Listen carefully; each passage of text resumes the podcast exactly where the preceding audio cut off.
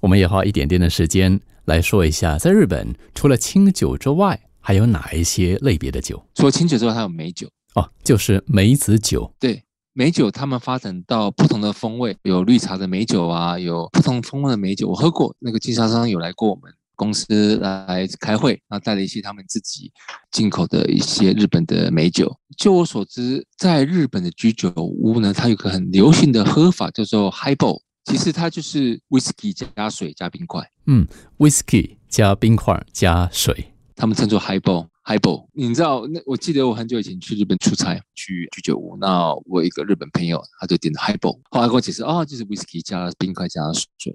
我想这是另外一种文化吧，创造一个很新的名字，对一个外来人来不懂这是什么意思，但需要人家去解释。我们公司之前也有推这样子一个 Highball 的一个 promotion 去推销我们的 whisky，就是把这样子一个 recipe 整个 copy 过来。我想这是一个文化的影响。